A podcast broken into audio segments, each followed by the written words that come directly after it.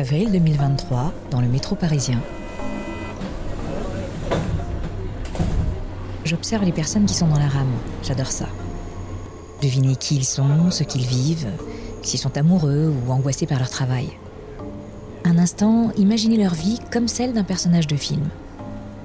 Pour l'heure, je remarque à quelques pas devant moi une femme d'une quarantaine d'années, coupe au carré châtain, jeans et basket blanche, qui questionne une autre femme avec une certaine agitation.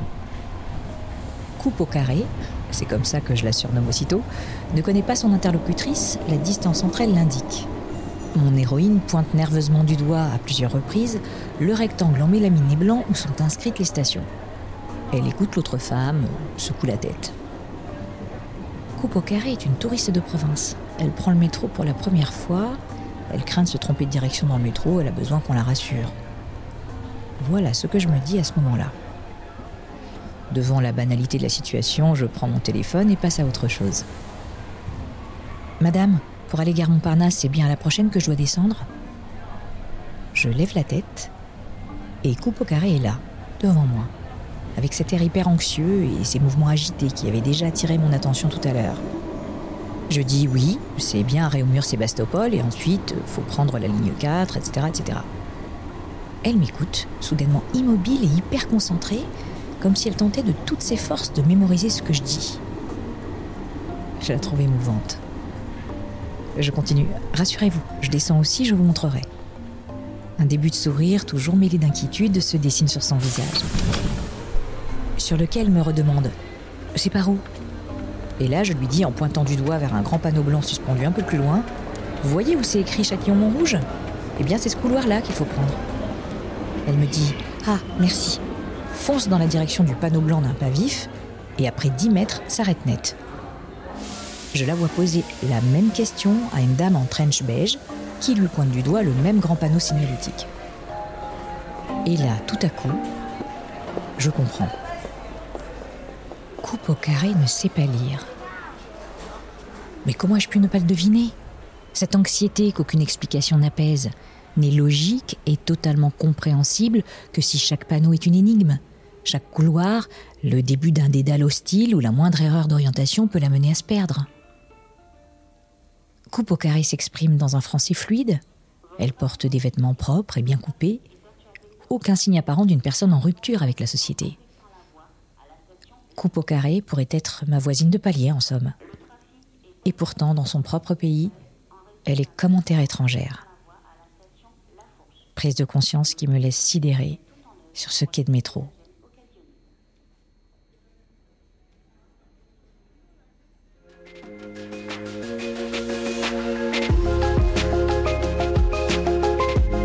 Les Empêchés, produit par Prisma Media avec le soutien du programme Write Your Future, Écrire votre avenir de Lancôme.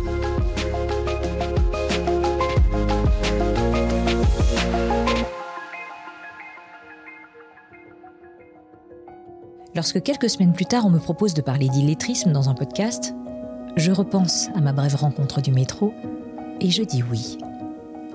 Je suis Marielle Liberclair, passionnée de langue française, amoureuse des mots et fascinée par l'impact qu'ils ont sur nos vies et nos relations. Tout autant que ma famille, tout autant que l'école, ce sont les livres petites qui m'ont éduquée. Le Club des Cinq, Jules Verne, puis Stendhal, Maupassant, Zola, Victor Hugo, ils ont été mes compagnons d'enfance et d'adolescence, mon refuge et mon évasion. Ils ont stimulé mon envie de grandir, de voyager, d'aimer. Qui serais-je sans eux? Sans doute une toute autre personne.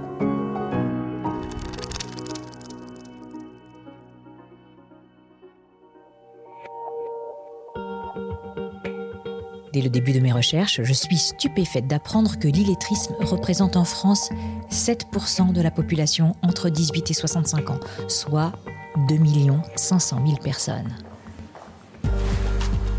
Je suis donc extrêmement curieuse d'en savoir plus sur ces Français exclus de la lecture et de l'écriture, alors que, comme moi, ils ont été scolarisés à l'école de la République.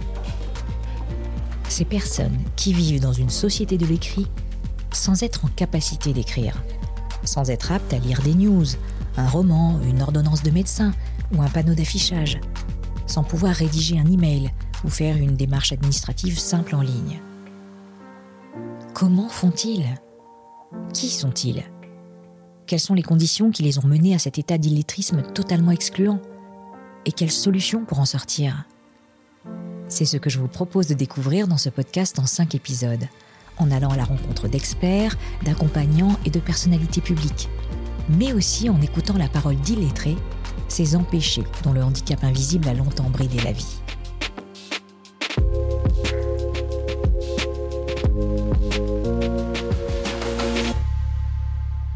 Le livre témoignage d'Aline Leguluche, J'ai appris à lire à 50 ans, édité chez Prisma Édition, nous servira de fil rouge tout au long de cette immersion. Alors, l'illettrisme, la faute à l'école?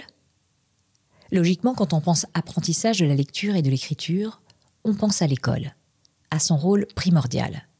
Pourtant, il n'y a pas que des éléments méthodologiques qui entrent en ligne de compte dans ces apprentissages de base, loin s'en faut extrait du livre d'Aline Leguluche.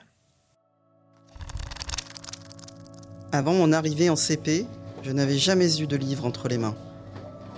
À la ferme, il y avait juste un journal pour le cours du blé, des volailles et du lait. Moi, j'ai appris à donner à manger aux lapins, aux poules. En CP, il faut apprendre à écrire les lettres de l'alphabet et les retranscrire sans mettre une seule goutte d'encre sur le cahier ou sur les mains. L'instituteur surveille ça de très près. Il me fait peur. Une seule goutte, et c'est le coup de règle sur les doigts. Si c'est trop sale, il déchire la page. On peut aussi finir au coin, à genoux sur une règle.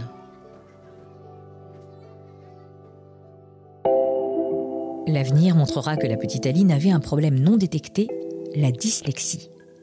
Mal connue au début des années 60, ce trouble a entravé chez elle le bon apprentissage de la lecture et de l'écriture et si c'était le cas de nombreux enfants en difficulté dès le CP. Mais revenons aux fondamentaux. La dyslexie, c'est quoi?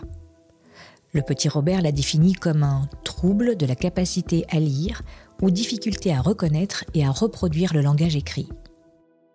Pour en savoir plus, je décide d'aller à la rencontre d'Aurore Ponsonnet, ex-orthophoniste devenue experte en langue française et formatrice en orthographe pour adultes. Ma première question pour elle, c'est, en tant que parent, qu'est-ce qui peut nous alerter sur une possible dyslexie de notre petit? Alors, ce qui peut alerter les parents, c'est quand, un peu avant l'entrée au CP, un enfant a du mal à percevoir les sons, à les reproduire, à construire des, phrases, parce que normalement, à l'entrée au CP, on est capable de construire des phrases complexes, mais si on sent qu'il y a déjà une difficulté à percevoir des sons proches, à reproduire des mots qu'on entend, à construire, et évidemment, à l'école, on commence en fait à faire ce découpage en syllabes, et puis en son, on commence à écrire des lettres.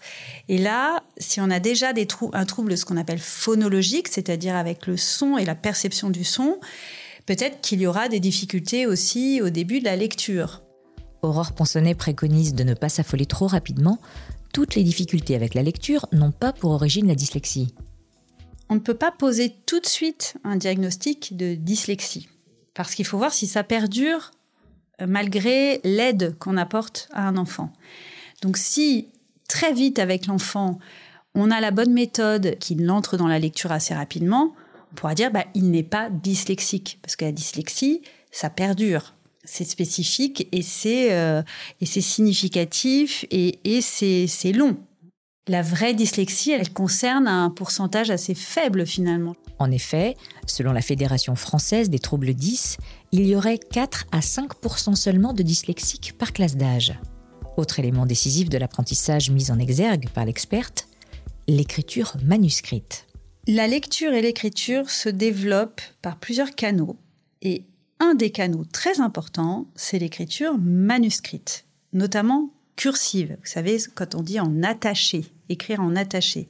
C'est extrêmement important pour le développement de la lecture, de l'orthographe, d'écrire à la main en attaché. Alors je m'explique, on a plusieurs mémoires, il y a la mémoire visuelle et la mémoire kinesthésique, c'est la mémoire du geste. Or si on laisse tomber l'écriture en attaché, qu'on ne fait que des photocopies, euh, des textes à trous ou qu'on est trop sur les écrans, euh, on apprend à taper sur un clavier directement, euh, eh bien, il y a tout toute une partie du cerveau qui ne se développe pas et surtout, euh, on va avoir beaucoup plus de difficultés à retenir l'orthographe si ça ne passe pas par d'autres canaux.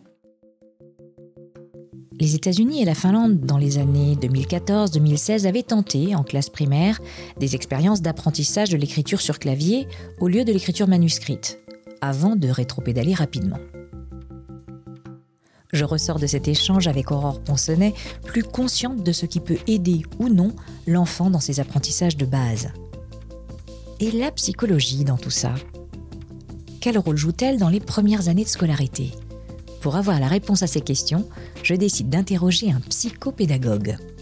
C'est un spécialiste qui étudie la psychologie de l'individu en lien avec les mécanismes d'apprentissage.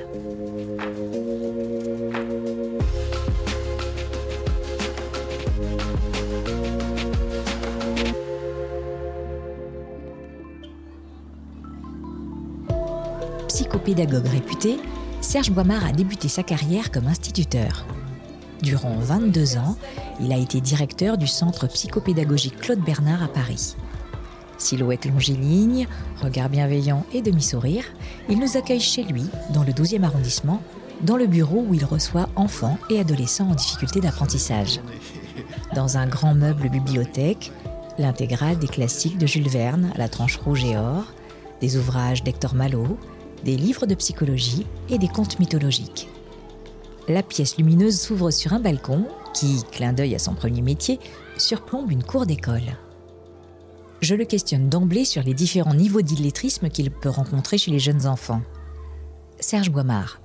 Le premier degré de difficulté sont des enfants qui, après trois années d'apprentissage de la lecture, ne connaissent toujours pas le nom des lettres de l'alphabet et les sons Hein, ils n'ont toujours pas compris que O et U, ça faisait où, ou quand on leur montre, quand on leur apprend, la semaine suivante, ils ont déjà oublié. Vous voyez, alors ça, ça c'est, le, je dirais, la situation la plus grave, la plus inquiétante. Hein. Puis à côté de ça, on a ceux qui arrivent à déchiffrer, à déchiffrer un mot, euh, quelques mots, à aller jusqu'à la phrase même parfois, mais qui ont encore beaucoup de mal à comprendre le sens d'une petite phrase.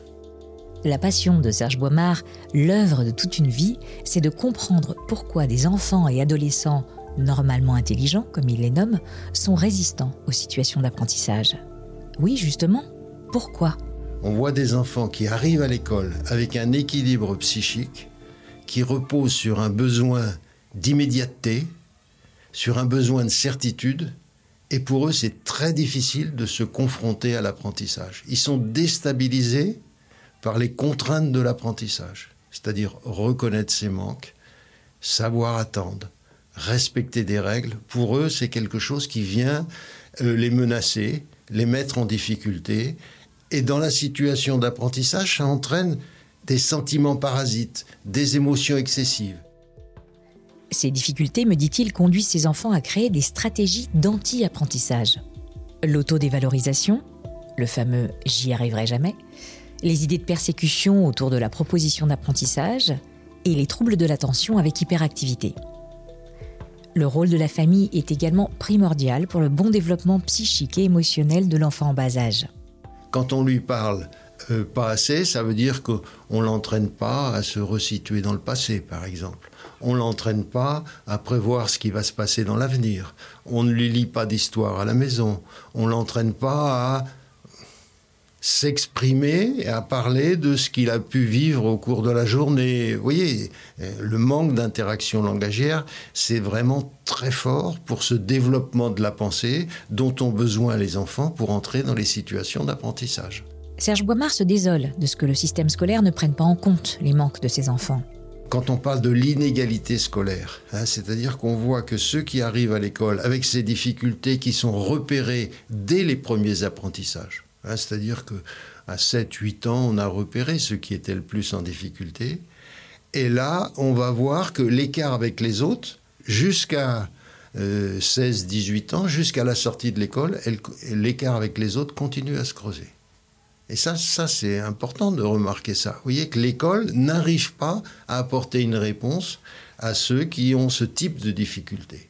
Hein, alors, euh, moi, je crois beaucoup que euh, l'école avec la culture et avec le langage, hein, parce que ça, ça fait partie du, euh, du travail de l'école, hein, que d'apporter la culture. Moi, je suis pour qu'on fasse un nourrissage culturel avec ceux qui sont dans ces difficultés. Alors c'est là que je m'appuie beaucoup sur les récits, hein, parce que lire un récit, c'est donner la possibilité d'enrichir, de sécuriser le monde interne quand on le fait régulièrement. Hein, pas quand on le fait une fois.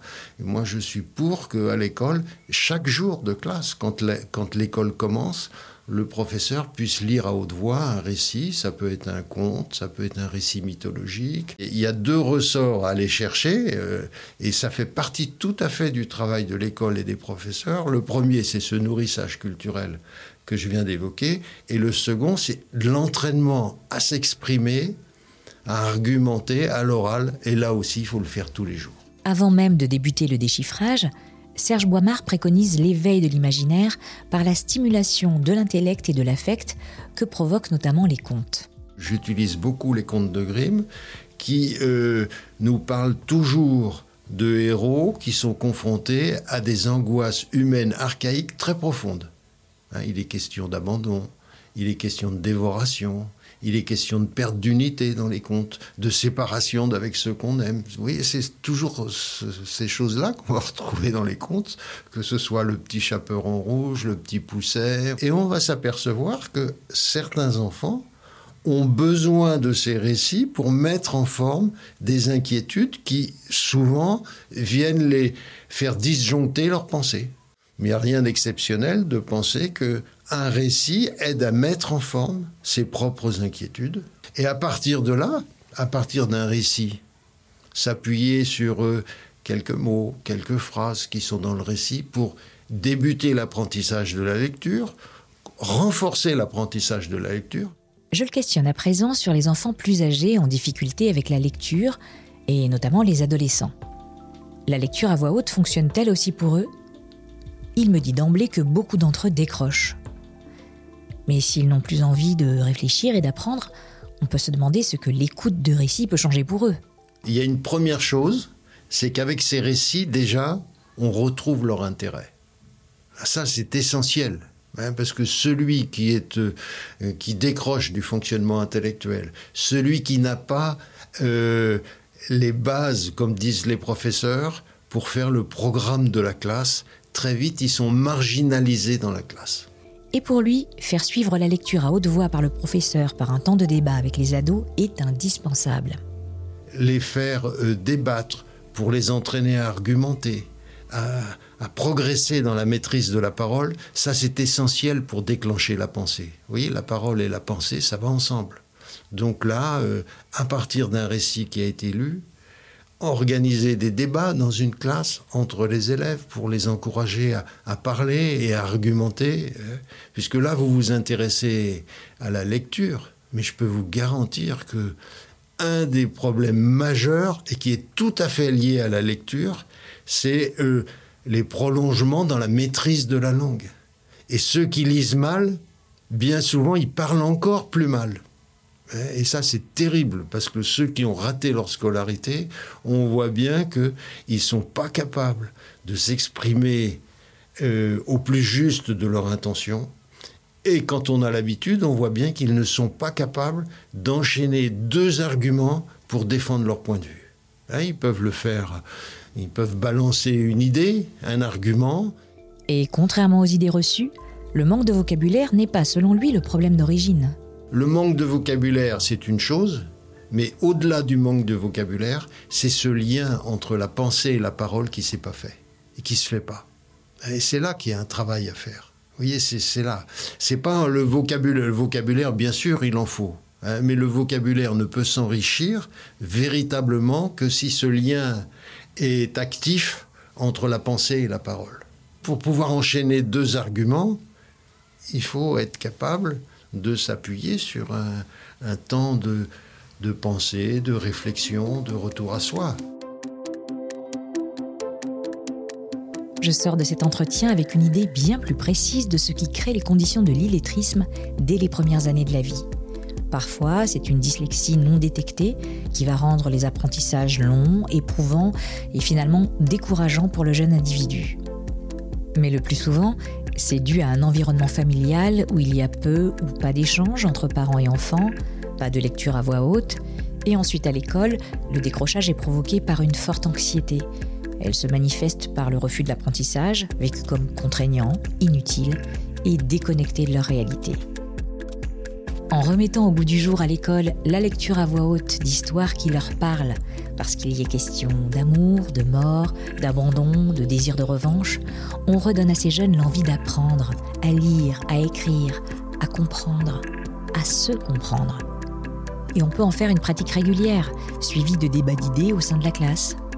Pour prendre confiance dans ses capacités, s'entraîner à s'écouter les uns les autres et à s'exprimer sans violence.